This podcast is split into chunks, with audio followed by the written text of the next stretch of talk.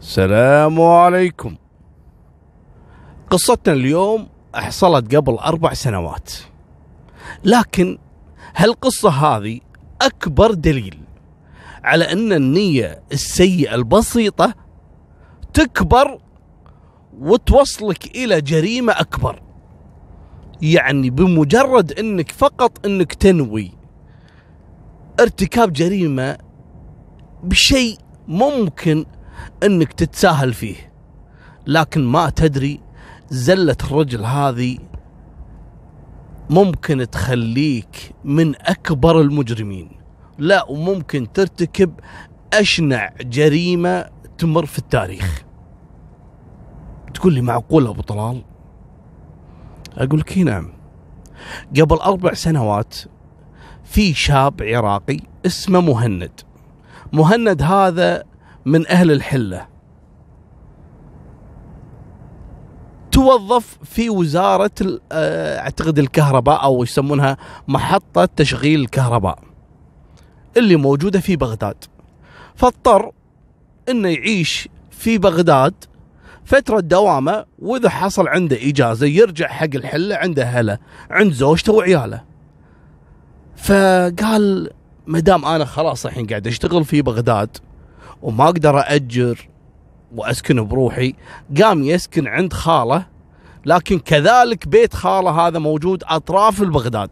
يعني يحتاج كذلك مواصلات من دوامه إلى بيت خالة. لكن عنده واحدة من خواته متزوجة وساكنة قريبة من العاصمة اللي هو موقع العمل. فمهند شو يسوي؟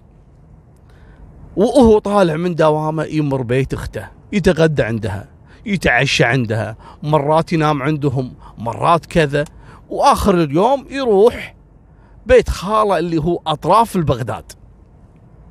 ومشي أموره.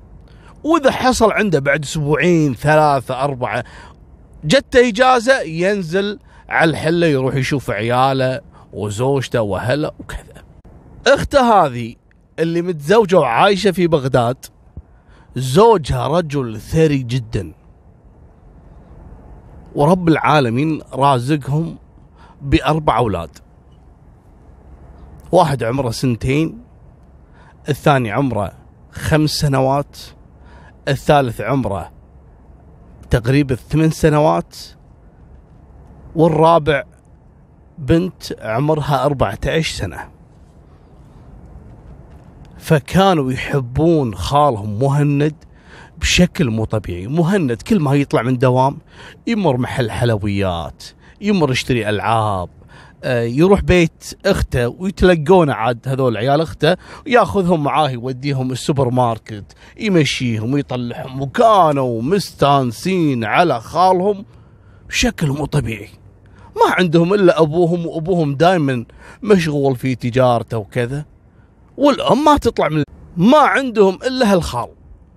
مبسوطين كل ما جاء. خالي مهند وخالي مهند. والخال كذلك يحبهم ومبسوط عليهم. وأخته مو مقصرة معاه. زوجها تاجر. ومهند كل ما احتاج فلوس ملابس أكل يجي ينام عندهم يتغدى يتعشى يفطر. ما عنده ابدا. البنت هذه أي شيء يبيه أخوها تنفذ لها تقول له يا مهند أي شيء تحتاجه ما يردك إلا لسانك. اطلب ولا تستحي مني. ونعم الأخت. ما كان بالطويلة. الرجال استمر على هالحال. من دوام لبيت أخته لبيت خاله وفي الإجازة ينزل الحلة. يوم من الأيام ويمسكون مجموعة من شباب أهل الحلة جايين إلى بغداد. أنت مهند تعال. واللي حط له سكين اللي حط له مسدس اللي ما أدري شو. شو السالفة؟ إيش صاير؟ ولا هذا مهند قبل لا يشتغل في وزارة الكهرباء كان من أكبر النصابين اللي موجودين في الحلة. رجال نصاب. يدور الفلس بأي طريقة. ينصب على هذا ينصب على هذا. ولما تعين في بغداد واشتغل في وزارة الكهرباء أطلعت له فكرة جديدة من أفكار النصب. قام يقول حق شباب أهل الحلة اللي يبي يتوظف في وزارة الكهرباء يعطيني فلوس أو مثل ما تقولون رشوة علشان يعطيها حق أحد المتنفذين ويعينهم. والمساكين يبونها من الله وعندهم الوضع شوي يعني مو أي واحد يتوظف وفي ناس لاقى لها طريق اللي هو سالفة الرشاوي. هذا كله على كلام ولسان مهند. أو فعلا خذ من هالشباب كل واحد اللي عطاه مبلغ كمقدم إن مهند يشوف لهم وظيفة وقام ياخذ منهم إثباتات. اللي هي البطاقة والجنسية وصورة من شهادته الدراسية علشان يبين لهم أن فعلا الرجل صادق معهم. لكن حقيقة الموضوع أن مهند كان ينصب عليهم كذلك. خذ منها العالم وكل ما ياخذ فلوس يصرفها على الخرابيط والكلام اللي ما له داعي. المهم وكل ما سألوه يا مهند متى نتعين يا مهند؟ يقول لهم إن شاء الله على السنة الجديدة. تجي السنة الجديدة يقول لهم انتظروا السنة المالية. في شهر كذا لما يحددون الميزانية. ولما تجي السنة الفلانية وجننهم. والناس قاعدة على أعصابها. والناس تبي توظف وتنطر هل الحبيب هذا ينصب عليهم. الناس تدور رزق الله. وناطرة. على العشم اللي عشمهم فيها مهند. لين وصلوا مرحلة معاه قالوا يبا هذا مهند نصاب والظاهر إنه راح يخلينا نقعد ننتظر طول عمارنا. يا مهند رجع الفلوس أحسن لك. إن شاء الله وانتظروا وش فيكم مستعجلين وأنا أعطيته حق الشخص اللي بيعينكم. يا جماعة انتظروا شوي أسبوع أسبوعين شهر سنة. الرجال لا الرجال نصاب. قاموا يتصلون عليه يتصلون عليه ما يرد عليهم. قاموا طاردوا وراحوا له إلى بغداد يوم عرفوا وين مكان يداوم ومسكوه واللي هدده قالوا له شوف يا مهند الله عطاك إلى يوم الخميس الساعة 12 الظهر. قسم إذا ما رديت الفلوس اللي عليك إن بننهي حياتك واللي يقول له أنا بروح أذبح عيالك في الحلة واللي يقول له راح أسوي فيك كذا واللي يقول له راح أجيك الوزارة وأفضحك قدام العالم. المهم هذا الكلام كان يوم الأربعاء. يوم الخميس هو أول يوم في شهر رمضان عام 2016 اليوم اللي دخل مهند في حالة نفسية صعبة. الرجال خايف ولازم يرجع حق الناس هذه الفلوس اللي يطالبونه. تقريبا اللي يطالبونه فيها خمسين ألف دولار. وين يجيبهم الخمسين ألف دولار؟ في يوم وليلة؟ الرجال قاعد يفكر يفكر. قال ليش ما أطلب من أختي؟ وبما أن الله رازقهم وزوجها رجل تاجر بعدين تردد قال لا فشله. يعني مو لهالدرجة. أنا ما خليتها صار لي هالفترة اللي فاتت كلها وأنا أتسلف منها. الحين أجي أقول لها أعطيني خمسين ألف دولار. يعني من وين بتجيبهم؟ وتكلم زوجها وإحراجات ومن هالكلام. احتار الرجال. فيوم الخميس الصبح قعد من صباح الله خير وهو يتنافض ويرتعب وخايف من الموعد اللي راح يجيه اللي هو الساعة 12 ما يدري شبون يسوون فيه الناس اللي طالبونه اللي نصب عليهم. قال خليني أطلع وهذا كان طلعته من بيت خالة في طرف بغداد ورايح بيت أخته في وسط بغداد. أول ما دخل عليهم في يوم الخميس تقريبا كانت الساعة ثمان ونص تسع الصبح. المهم فتح الباب بيت أخته وعارف إن زوج اخته يطلع الصبح مبكر وما يرد إلا في الليل. لما جاء دخل البيت لقى عيال أخته ثلاثة نايمين في الصالة. البنت الكبيرة اللي عمرها 14 سنة واللي أصغر اللي تقريبا عمره 10 سنوات تقريبا واللي أصغر منه عمره خمس سنوات. بنت وولدين. ويدري أن أخته موجودة في غرفتها نايمة وجنبها بنتها اللي عمرها سنتين. فقاعد يفكر شلون يطلب منها؟ لا ما يطلب. وللأسف أن مهند لما جاء بيت أخته في هالوقت هذا جاي ونيته قشرة. إيش كان يبي يسوي؟ اسمع السالفة. وانصدم ها؟ انصدم هالخال الطيب اللي يحبونه عيال أخته وأخته تموت فيه واللي توكل وتشرب فيه وتعطيه كل اللي يبيه إيش سوى؟ صعد إلى غرفة أخته وهي نايمة. أول ما دخل ولا هذه أخته نايمة على السرير وجنبها على السرير مال البنت الصغيرة اللي عمرها سنتين. دخل يدور يدور يبي بوق الفلوس يحاول إنه يسرقها. بعدين تردد. نزل مرة ثانية للصالة. وقعد يراقب عيال اخته اللي نايمين.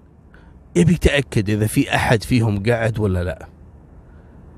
ومرتبك ومو عارف شو يسوي. الحين قاعد يفكر.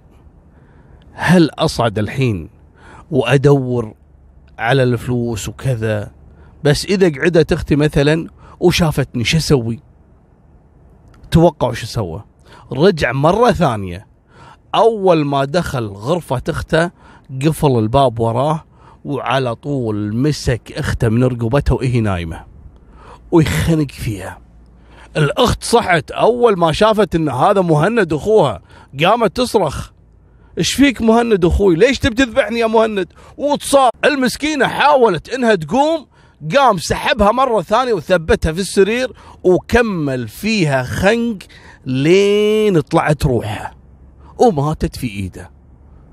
قام على طول يدور ينبش ينبش لقى في الكوميدينو تقريبا ال ألف عراقي ولقى شنطة مثل شنطة السفر موجودة فوق الكبت لما نزلها ولا فيها ملابس قديمة وكذلك صندوق من الحديد صغير نفس علبة المكياج وفيه تقريبا الأمية ألف دولار.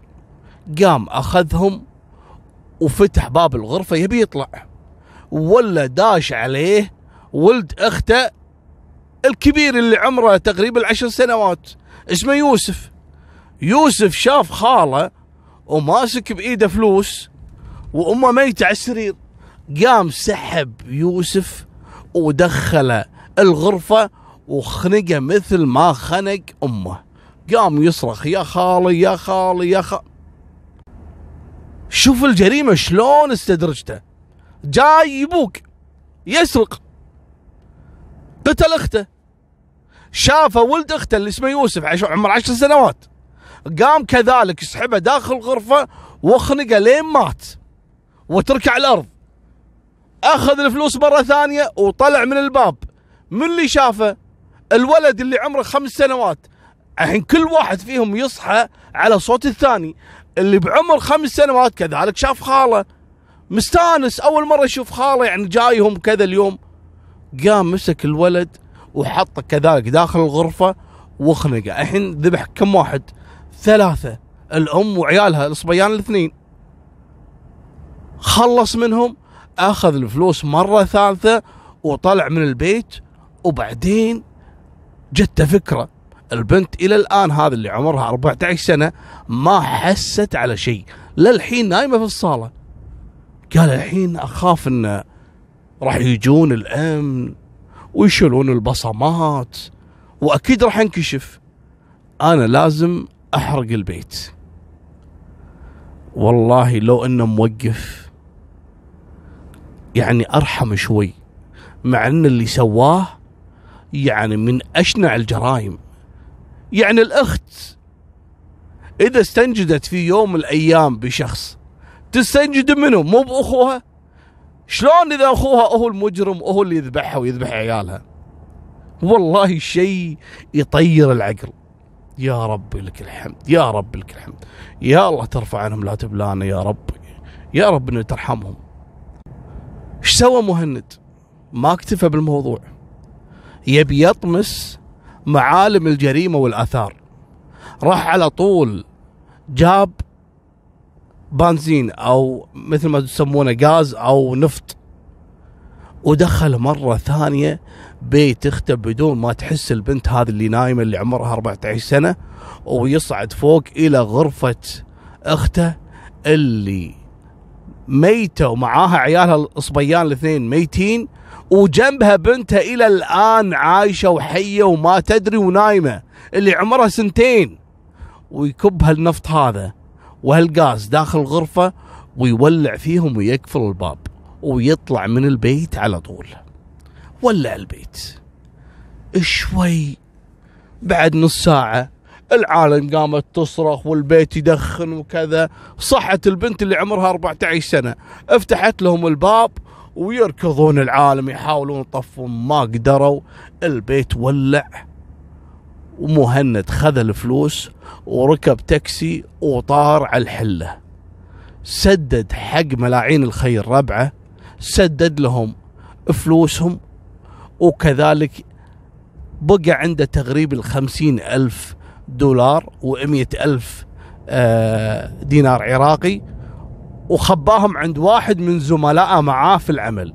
قال له خلهم عندك ممكن أنا أحتاجهم. لين وصلت الساعة ثلاثة العصر تو يوصل إلى بيت خالة اللي في أطراف بغداد. أول ما وصل بلغوه أن بيت اخته احترق وأن أخته توفت وعيالها كذلك. لا تبون الشيء اللي أصدم من هذا. على طول راح هو مهند وخاله إلى بيت أخته. ولقوا العالم وقام يبكي مهند. يقول لك اللي شاف مهند ذاك اليوم كان أكثر واحد يبكي بصوت عالي بصوت هستيري لدرجة أنهم شكوا فيه. يعني سوى تمثيلية لكن سواها أوفر هني استغربوا يعني إيش في هذا يصرخ صرخ في كل الناس قاعد تبكي. كل اللي سمع القصة أصلا قاعد يبكي. إلا مهند الصراخ والبكي اللي سواه كأنه تمثيل. الناس التفتت عليه يعني مالكم بالطويلة. شوي ولا رجال الأمن يدورون على رجل طلع بكاميرات الشارع. طلع الشارع اللي هم فيه وعلى فكرة حي المنصور من أرقى الأحياء اللي موجودة في بغداد. البيوت هذه كلها فيها كاميرات مراقبة والشارع كله في كاميرات. رجال امن على طول راحوا شافوا الكاميرات طلعوا الفيديو المقاطع ولا واحد كان طالع من بيت هالتاجر اللي هو البيت اللي احترق. فجابوا الصورة ودوها حق الزوج. قالوا له تعرف هذا؟ وينصدم. قال هذا مهند. هذا هو قدامكم. وينهار مهند. ويعترف على طول. الله لا يوفقك يا مهند. طبعا أنا ما أقدر أقول لكم شنو شعور الزوج. الزوج مسك مهند قدام رجال الأمن. يقول له مهند أنت من صدقك يا مهند؟ تدري والله لو قايل لي إنك تبي فلوس يا مهند إني لاعطيك عمري. أنت ذبحت أختك اللي ما عمرها قصرت عليك. توكلك وتشربك وتلبسك وتعطيك فلوس. وكل ما تطلب مني عشانك أقول لها أخذي يستاهل عطيه. والله لو طالب ولا إنك تذبح أختك وتذبح عيالي. زين أنا الحين اترك عيالي اللي ماتوا واترك زوجتي اللي ماتت. أنا بسألك سؤال. أنت شفت بنتي اللي عمرها سنتين وهي حية شلون ولعت فيها؟ يا الله. فعلا شلون ولع في البيت ويدري إن في بنت عمرها سنتين نايمة بسريرها وإن في بنت كذلك عمرها 14 سنة نايمة في الصالة. شلون؟ شلون أختك وعيالها؟ على شنو؟ على فلوس؟ شنو الفلوس؟ الحين سويت جريمة رباعية. أي رباعية؟ هذه خماسية سداسية. هذا فيها حرق بيت وفيها بشرية وفيها سرقة يعني شيء شيء أنت كملت يعني أخذت الليفل الأخير في الجريمة. خلاص ما في شخصية تقدر تشتريها فيها اللعبة هذه لعبة الجريمة أكثر من هالشخصية اللي سويتها يا مهند. خلاص. على شنو؟ علشان والله تبي فلوس تراضي فيها ربعك ولا خايف منهم يا الدجاجة؟ جيت على أختك وعيالها. لكن سبحان الله الزلة في عالم الجريمة ممكن توصلك إلى أبعد وأبشع وأعنف الجرائم. انتبهوا خل قدام عينك خوف من رب العالمين في البداية ولا تستهين من سرقة. ولا من كلمة غلط ولا من فعله غلط ممكن فعلا توصلك إلى حبل المشنقة. هذه نهاية سالفتنا. وسامحوني على الإطالة ولا تنسون الاشتراك في هالقناة. والقناة الثانية المترجمة ضروري الله لا يهينكم. وفمان الله. مع السلامة.